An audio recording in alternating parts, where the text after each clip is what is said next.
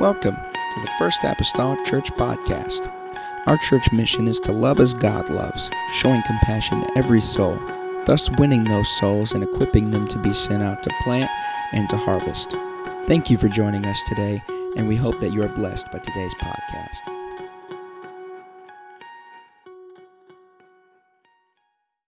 Number one, going to do just a little skipping around there in this particular uh, chapter. I'm going to start with verse 1, though, uh, for starts.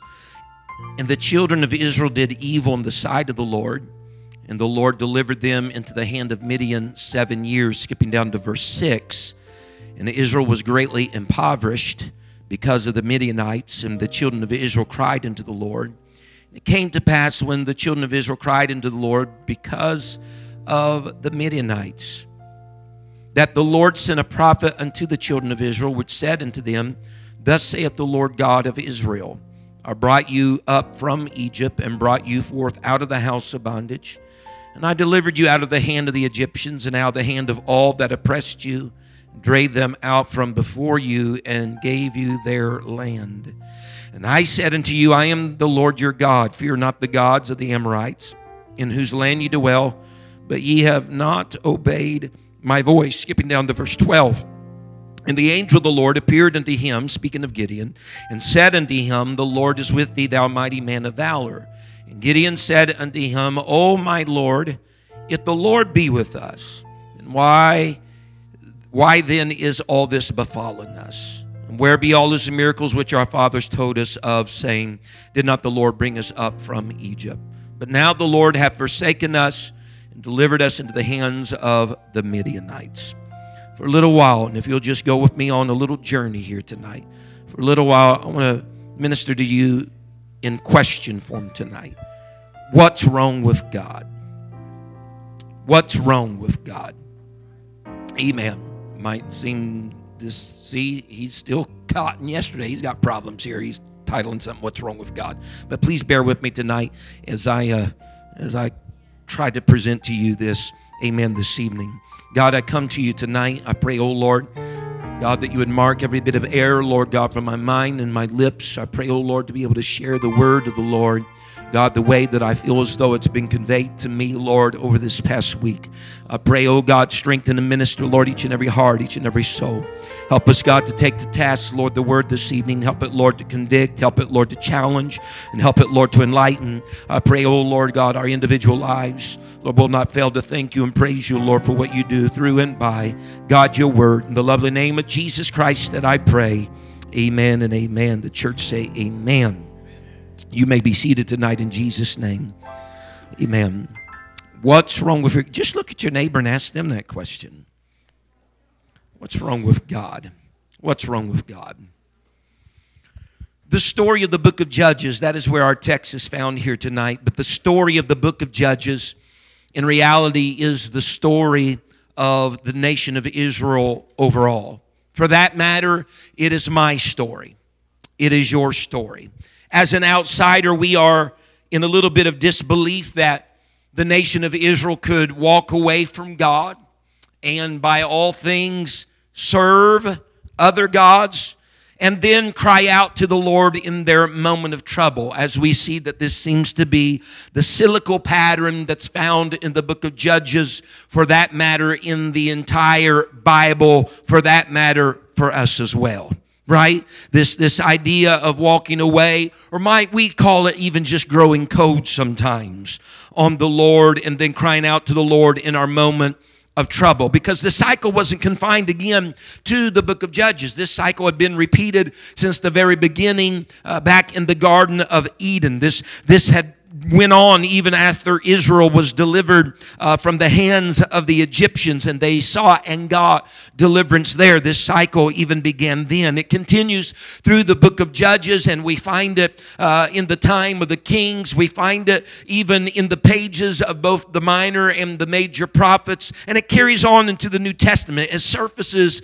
in the epistles as well. The cyclical pattern of people drawn away from God, meeting trouble, crying out to God. It's over and over. Even even in the book of Revelation, in those first few chapters, or John is writing to the seven churches of the book of Revelation, we see it surfacing even within those churches, this same thing. But before we can be too critical of their actions, of this cycle pattern that has happened seemingly from Adam and Eve forward, before we can be too critical with their actions, we must consider our own actions because we have our own rendition of this cycle in our generation. The generation that was before me. I dare to say will happen even in the generation that will come. And the cycle again in Judges was on this fashion walk away from God, serve other gods, face trouble, and then cry out to God because of the trouble and then gain deliverance from the Lord in some measure, usually by a deliverer or a judge, as it would seem, and then do well for a time until you walk away from God again. And so we know that pattern. We see it over and over again in the book of Judges. And often I've equated as, as a man in ministry now for 30 years, I equated oft times that whenever Israel cried out to God, that their cry out to God was a mode of repentance. And I've even said sometimes myself concerning the cycle that the children of Israel would cry out to God and that they would repent. But as I've gotten older, I realize this that not every cry to God during trouble is repentance. Many times it's simply a cry for deliverance. There's sometimes people cry to God not because they want to repent over what they've done, they just don't like where they're at. And so they just want delivered without any amends made for what's been done. And so, as I understand that, I even read in the book of Jeremiah, and I got some different, I got the different versions up there tonight, but then I don't know what they have if it was available. But in Jeremiah two twenty seven, God said, even in the book of Jeremiah, He said, "They have turned their backs to me and not their faces. Yet when they are in trouble, He said, they say, Come and save us. In other words, he's saying they turned their back to me, they turned away from me. But whenever they're in trouble, they cry out to me. They don't have a time of day for me right now. But if problems surface in their life, they know who I am. They cry out to me for what? Doesn't say for repentance. They just need somebody to come down and save them. I think I probably said this more than once in my life of ministry, and that is this, is that these people at certain times, and even us at certain times, they want delivered from their trouble without being delivered from their sin. God help me. They, they want to sin without consequences. They want to violate the law of God without justice being served to the law breaker. In reality, sometimes people are looking for a savior, but they don't want to have anything to do with him being master. Throughout the book of Isaiah, if you ever read the book of Isaiah, you see Isaiah constantly putting together these two aspects of our God his lordship and his, if I could call it, saviorship. Both his Lord attribute and his Savior attribute, replete within the book of Isaiah, is this meshing together these two aspects of our God. The Bible says in Isaiah 43 and verse 11, I, even I, am the Lord, and beside me there is no Savior. In other words, God is saying through the prophet Isaiah, God is saying, I am Lord, and God also says, and there is no Savior beside me. And so, what that tells me, just through deduction of those two statements, is this Our Lord, our Master, is also our Savior. In other words, what I understand is this is that God may ask some things of me in his role, his role of being Lord in my life, in master in my life, but I can bear that because whatever he's asking of me in his Lord aspect, it's probably the outworking of a Savior aspect as well. It's not an either or with God. He is both Lord and Savior. And so if He's asking something of me, it's deeply tied probably also to Him saving me. What I'm saying is this His request may have some salvation issues in what He asked of me, or the very thing He may ask of me may help me keep saved. Amen. And so Isaiah 49 and verse 26, God says this. There's a phrase there, and it's found more than once just here in Isaiah. All flesh shall know that I am the Lord and thy Savior and thy Redeemer, the mighty one of Jacob. When we tiptoe over into the New Testament scripture, we see these same things spoken of Christ Jesus, God manifest in the flesh. The Bible tells us in Luke 2 and verse 11, For unto you is born this day in the city of David a what? A Savior, which is Christ the Lord. Amen. Second Peter 2:20 states these words.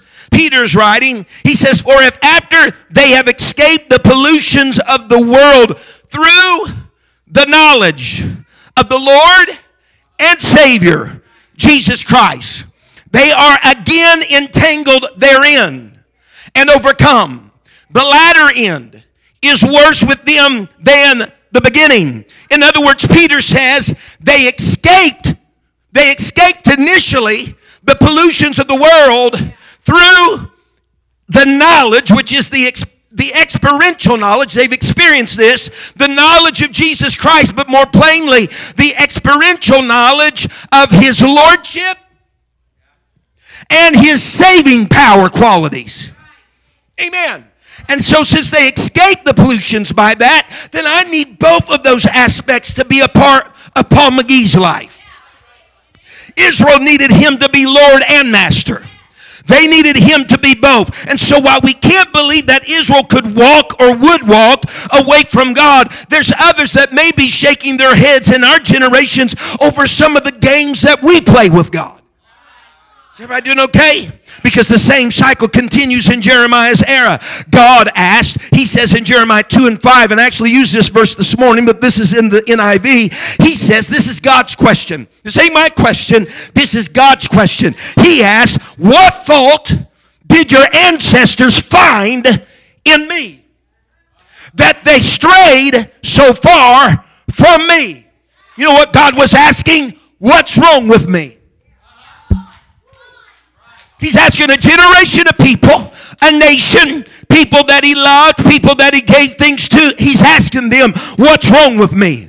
Because when you think of the history of Israel and you begin to recount, they got deliverance from Egypt. They got safe crossing of a Red Sea. They got bitter waters that were made sweet. They had water that flowed from a rock. Manna fell from heaven. Quail they had to wade through in order to pick up. They had lands that they could claim simply by walking over them. There was darkness in Egypt, the Bible says, but while that was happening, there were lights on in Goshen. Their shoes and their clothes did not wear out. Amen. The curses that came against them, amen, that came on Israel, if anybody tried to curse them, then that people or that person was cursed. And so God wants to know, based upon that history, what's wrong with me?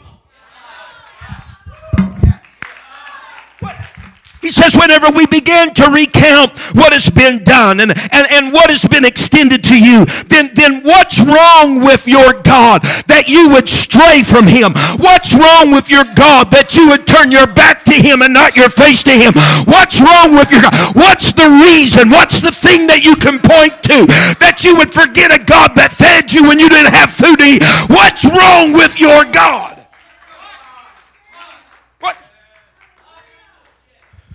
Because they would turn their back on God as though He didn't love them. They would flee so far from God that you'd have thought that God was deadly to them. But God just wanted to know one thing. What fault do I have that drove you far away? I just want to know what is the reason behind you and our retreating. He's interested, if we will, Brother Mason, in the why that's supporting our wandering away from Him in our, in our, in our text, verses 8 and 9, the prophet shows up to those Israelites that are under Midianite oppression. And it begins to recount some of the things of their God. He tells them, even when Israel cried unto the Lord due to the oppressiveness of the Midianites, God sent a prophet with these words to them and said, I brought you out of Egypt I brought you out of Egypt. I brought you out of the, ha- the house of bondage. I brought you away from the hands of the Egyptians. I brought you, he even said, out of the hands of all them that oppressed you. I dispelled them and I gave you their land. In other words, God's saying, What's wrong with me? What's wrong with your God? In other words, God is trying to convey to a nation, even to us of our generation, if you're going to leave, then at least give me the courtesy of why. Because when I look at the list of how I've went out to the extent for you and what I've done for you and when you were worthless and nothing and still came to you, I just want to know if you're going to leave, give me a good reason why you're leaving. What's wrong with your God?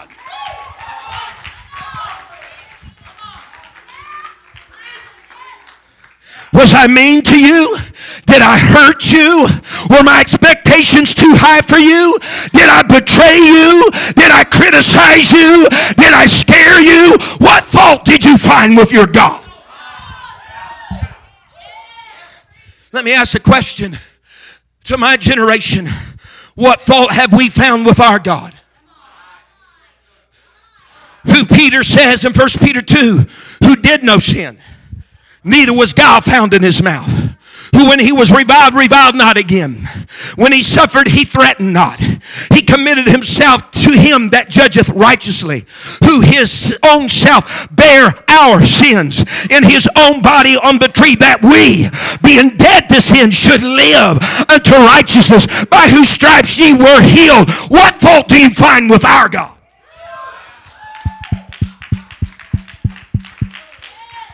What fault? What fault do you find? Amen. With Christ. What fault do you find with our God? Whenever Peter, amen, at the trial of Jesus Christ was interrogating Jesus Christ before he was ever crucified, before he ever traveled the road to Calvary, he questioned him. Peter did. He questioned the Lord concerning his supposed convictions that were laid against him. But you'll notice the only time Jesus opened his mouth, whenever there was a question about who he was, was. But all the other accusations that came against Jesus, note well that he never says a word. He never opens his mouth. You know why? Because those same type of questions had been entertained for centuries without anybody being able to give a meaningful answer. Nobody could lay a finger. The Bible says in Luke 23 and verse 14, this is Pilate. Pilate said unto them, You have brought this man unto me as one that perverteth, speaking of Jesus, you brought this man unto me as one that perverteth the people. And behold, I, having examined him before you, He's examined him as one that perverted the people because that's the way he was brought. He says, I have thoroughly examined him before you, have found no fault in this man touching those things whereof you accuse him. In other words, Pilate says, I treated him just like every other criminal. I treated him just like everybody else that was at fault. I thoroughly looked in his life. I thoroughly asked him questions. And I stand here as a governor and I stand here as a judicial official. And I tell you, there's not one fault that's been found. In other words, all your accusations are invalid. There's nothing, amen, about him that supports your reasoning for desiring to crucify him or do away from him or walk away from him or shun him or not care about. So we don't have a leg to stand on. And so he tells the crowd, so go ahead and take him and crucify him. But I find no fault.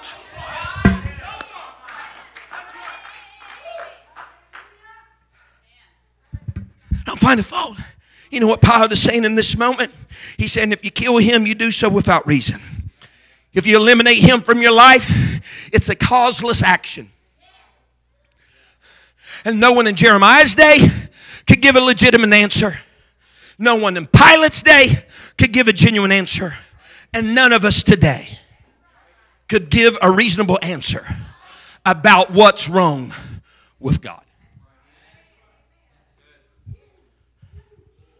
Yet I pose to you tonight how is it that we reject the one who is always attentive, always faithful, and always sufficient for us? I believe it's found in Judges 6. Whew. Because Gideon and Israel is under an oppressive hand of the Midianites at this point in time. The prophet has already been sent with the words of everything that God had done for them. And this is seemingly one of Gideon's answers toward the sufficiency of God. Toward, if you will, this is what he's leveraging toward what's wrong with his God. Gideon says this, and you can see it in verse number 13. He says, The Lord has forsaken us. In the New International Version, it's stated like this The Lord has abandoned us. Gideon begins even to ask, he said, what, what, why has all this happened to us? I'm in a wine press threshing wheat right now. Why has all of this happened to us? Why, why are we in this predicament? Why all of this oppression of the Midianites? He'll say, I'll tell you why. Because the Lord this is what's wrong with God. The Lord has forsaken us. He says, for that matter, where are all these miracles? Grandpappy and others before him spoke of all these miracles. I've yet to lay a finger or see with my eye any of these miracles. I tell you what's wrong with God. He has forsaken us. God has abandoned us. How's he at all, Gideon? I'll tell you, he left us. But Jeremiah 2 13 says, For my people have committed two evils. They have forsaken me, the fount of living waters, and hewed them out broken cisterns. Cisterns, broken cisterns that can hold no water. Listen to me carefully tonight. Because Gideon is like the people that are fretting over dry and their broken cisterns as though it's God's fault. They're fretting over a dry, broken cistern as though it's God's fault, when in reality, they are the ones that left the fountain.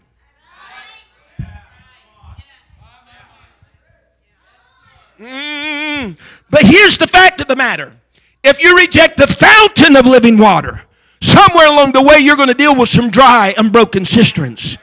Not because God abandoned you, but because you abandoned God.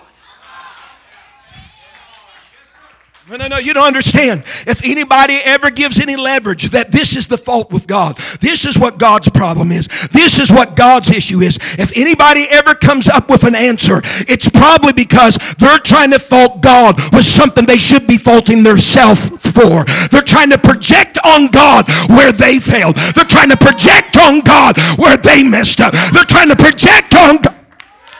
They say he walked away. They're projecting the fact that they were first the ones that walked away from God. They,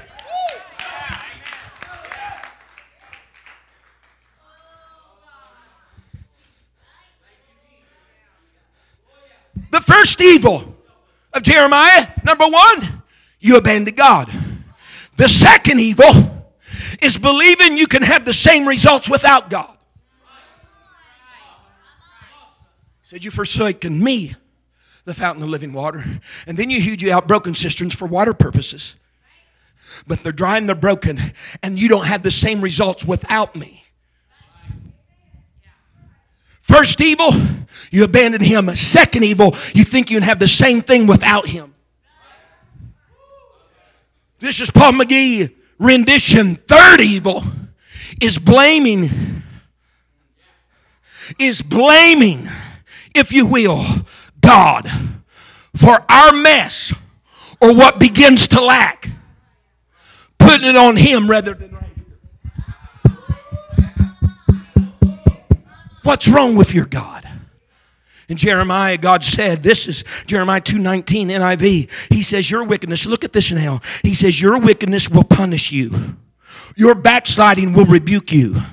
Consider then and realize how evil and bitter it is for you when you forsake the Lord your God and have no all of me. You know what God's saying? He's saying, You're thinking that I abandoned you. You're thinking that, you know what, God ain't doing no miracle for me. You're thinking, Well, how is this all befallen us? He says, I tell you what it is. Your own wickedness is punishing you, your own backsliding is coming and rearing its head and rebuking you. He said, But that's what happens when you abandon your God.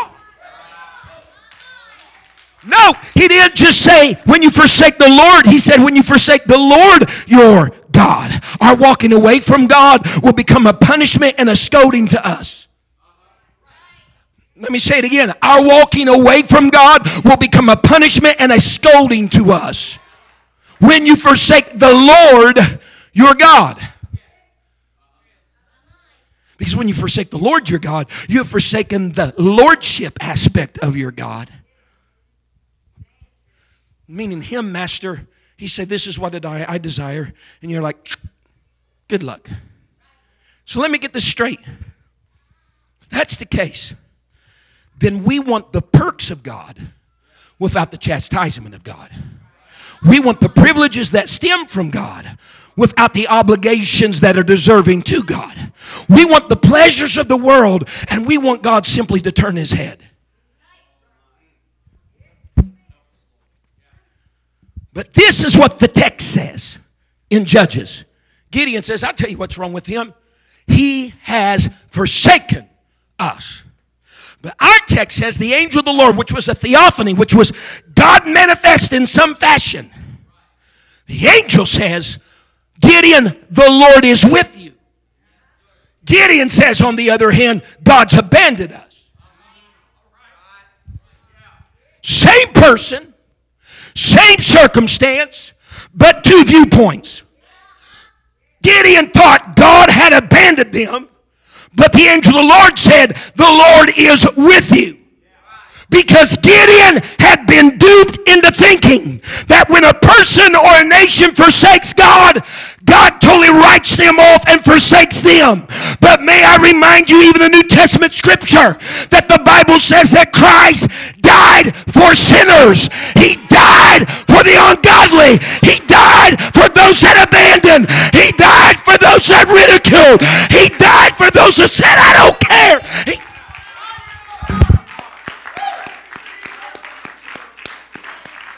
oh, So, what's wrong with your God? Has he forsaken you or is God with you? Or are you so blinded about where you are and what's not going your way and the punishment of your backsliding coming upon you that you can't still see God is patiently there in the corner? Someone say amen. Yes, the Bible tells us emphatically that God turned Israel over into the hands of the Midianites. But listen to me. If that is the case, then that's not an absentee God. That's just a Lord endeavoring to teach us a lesson. That's just a God who's treating us like a son and a daughter and he the father that's trying to chastise those he's loved. You would never feel the hand of correction with an absentee father.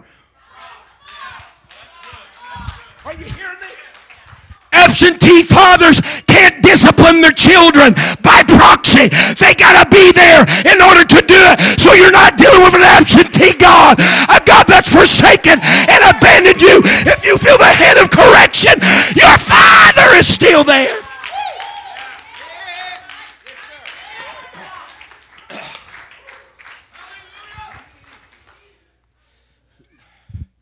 See, God, oftentimes, He's depicted as our husband, at other times, He's depicted as our father. Sometimes in our cycle, we do this. We want a husband that doesn't mind if we cheat on him. And we want a father that doesn't mind if after he cares for us and nurtures us, we disown him.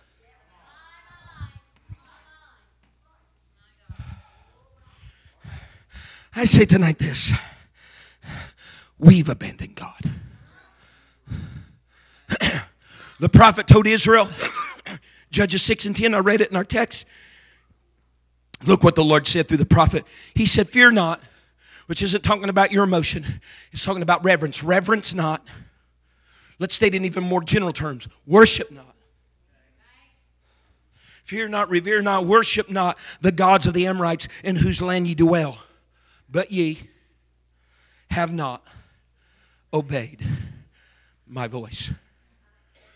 God said in the book of Jeremiah, Jeremiah 7 11, NIV, He said, They exchanged their glorious God for worthless idols. He said in Jeremiah 5 and 7, NIV, God said, Your children have forsaken me. Look at this. I supplied all their needs, yet they committed adultery. Tell me what's wrong with your God.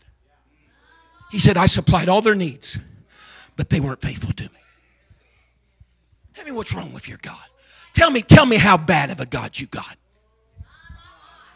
Tell me how much he lords stuff over you. Tell me about how bad of a God that you got. That you would exchange the glorious for the mediocre.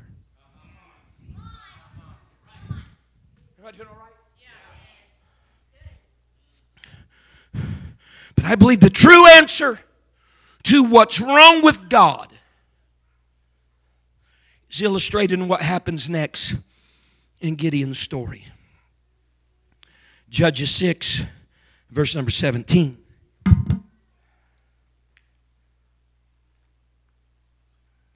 The Bible says, and he, speaking of Gideon, said unto him, This is the angel of the Lord, the theophany, God that's manifested here to him. Gideon said unto him, If now, please watch the wording of these verses very carefully. If now I have found grace in thy sight, then shew me a sign that thou talkest with me. 18. Look at this. Depart not hence, I pray thee, until I come unto thee and bring forth my present and set it before you or thee. And he, God said, I will tarry until thou come again. Watch it here. He is in the presence of this angelic manifestation of God. More plainly, Gideon has the very presence of God in his midst. But he's choosing at this moment, I'm going to go away because I'm going to go away and I'm going to prepare a present for you. He has his presence, but he says, Wait here. I'm going to go prepare a present, a gift, an offering. I'm going to go prepare for you. He's leaving God's presence to go prepare an offering because he wasn't prepared for God to show up. Stay with me. He's going to go leave God's presence to prepare something for him. And Gideon wants to know this. He says, God, if I have, if I want, I want to know if I found grace in your eyes. And if I have found grace in your eyes, then show me a sign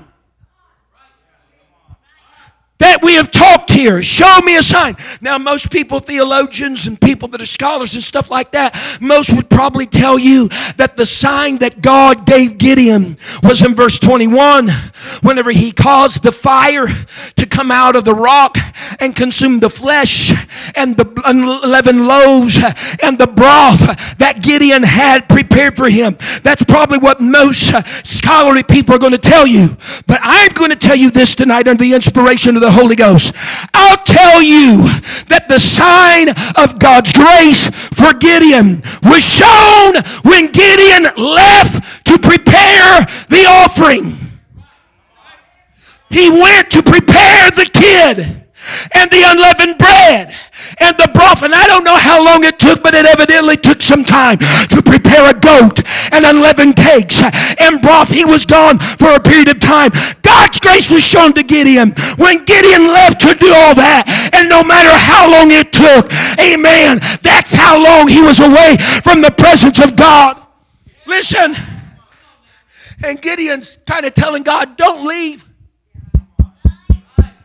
Depart. I'll come to you, God. The ultimate sign of God's grace wasn't in the fire coming out of the rock and taking the unleavened cakes and all that stuff. That wasn't the great sign. The biggest sign of God's grace is in what God's reply to him when he said, I'm going to leave, but I'll come back to you. God says, I'll be here waiting for you when you get back. It's when he said, I'll wait, I'll tarry. Who left? Gideon. Who walked away? Gideon walked away. How can an angel ever say that the Lord is with you? Because he's never left his post since you left. He's just tearing for you to come back. No, no, no, no, no, no, no. God's grace isn't seen in the fire. I'm telling you, it's not in the meager sacrifice that He consumed that Gideon had prepared. His grace is best seen as He tarries on us while we get ourselves ready. It's while he tarries on us and we're playing our games and we're committing adultery on him spiritually and we're going here and going there, turning our back to God and not our face. And we're over here doing our, and we're talking bad about God and we're talking how God didn't do this for us or that for us. And all the time he's tapping his foot at the same locality in the same position. And he's saying, I'm just waiting for him to get back. I'm just waiting. You tell me what's wrong with your God. What's wrong with him?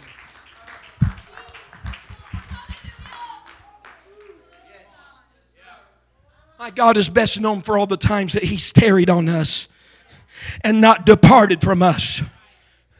Even though during those moments we've oftentimes blamed Him for having abandoned us.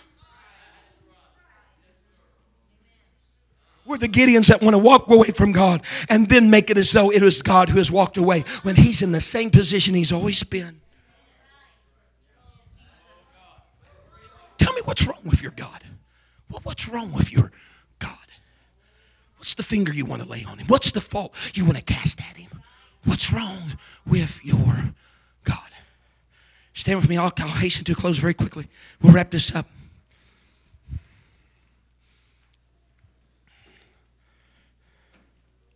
I'll tell you what's wrong with God. And this is purely by human standards. You hear me? I'll tell you what's wrong with God. This is purely by human standards. Because what I'm about ready to tell you, anybody else that would act or perform like this in humanity, we would definitely say there's something wrong with them. So let me tell you what's wrong with God.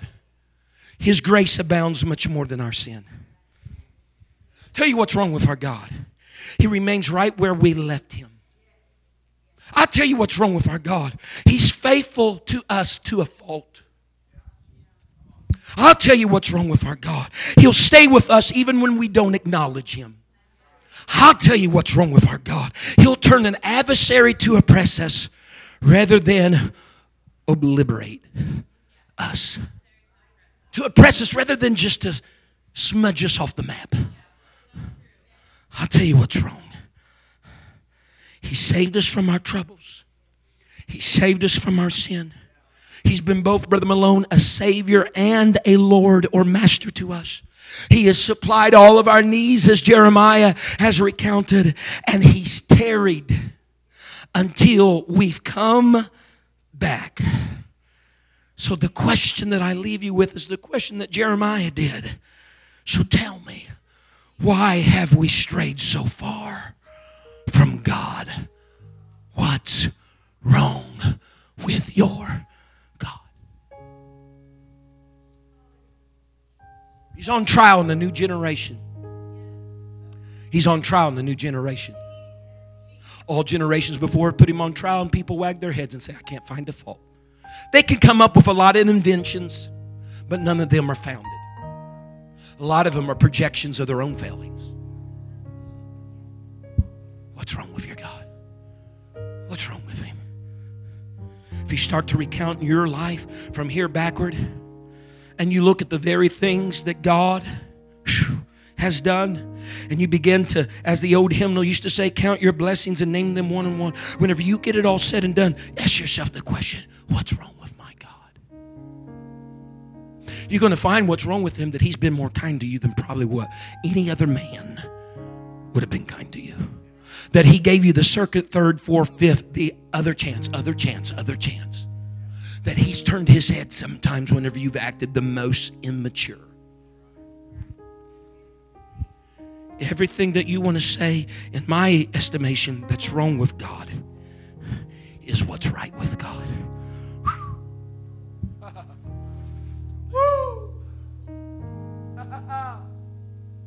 what's right with him. It's what's right with him. So, Gideon, yeah, some things have befell you. And yeah, God turned you over into the hands of your adversary. But that was just, that was just the cause and effect of turning away from God. Punishment's coming because you backslid from God. That's what that's all about. But even through all of that, note well, Gideon, the Lord has been with you. Ah, the Lord. I wish we could close our eyes across this place tonight. And if we could look genuinely and introspectively within ourselves. And you've given complaint. You've given complaint. Maybe not directly, but indirectly it hits. You've given complaint about your God. Please tell me with a reasonable answer tonight what's wrong with him. Tell me, please, tell me what's wrong with him. What's wrong with your God? What's, what's wrong with him? These altars are open tonight. These altars are open tonight. Tell me what the fault is you want to lay charge against your God. Tell me about the list of accusations. Tell me about the list of insufficiencies. Tell me about the list of incongruences. Tell me about the list of how he wasn't fair. Tell me about him. Tell me uh, what's wrong with your God. I'm urging somebody that if you've turned your back to him, turn around and turn your face to him. I'm urging somebody, don't go far and don't stray from him.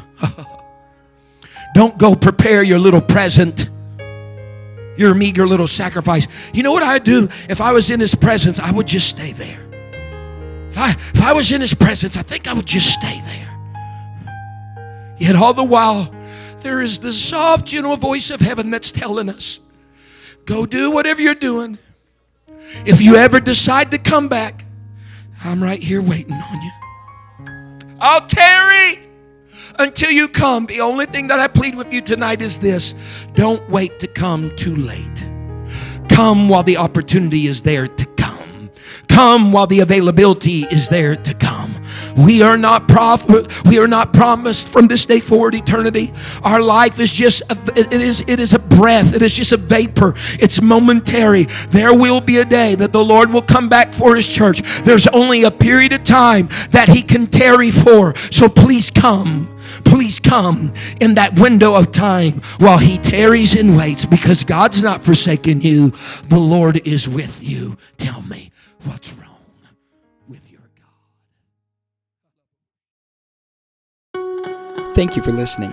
If you would like more information about our services and activities, you can find us on Facebook, Instagram, and Twitter with the username FACMC. Again, that's FACMC. Thank you and have a blessed day.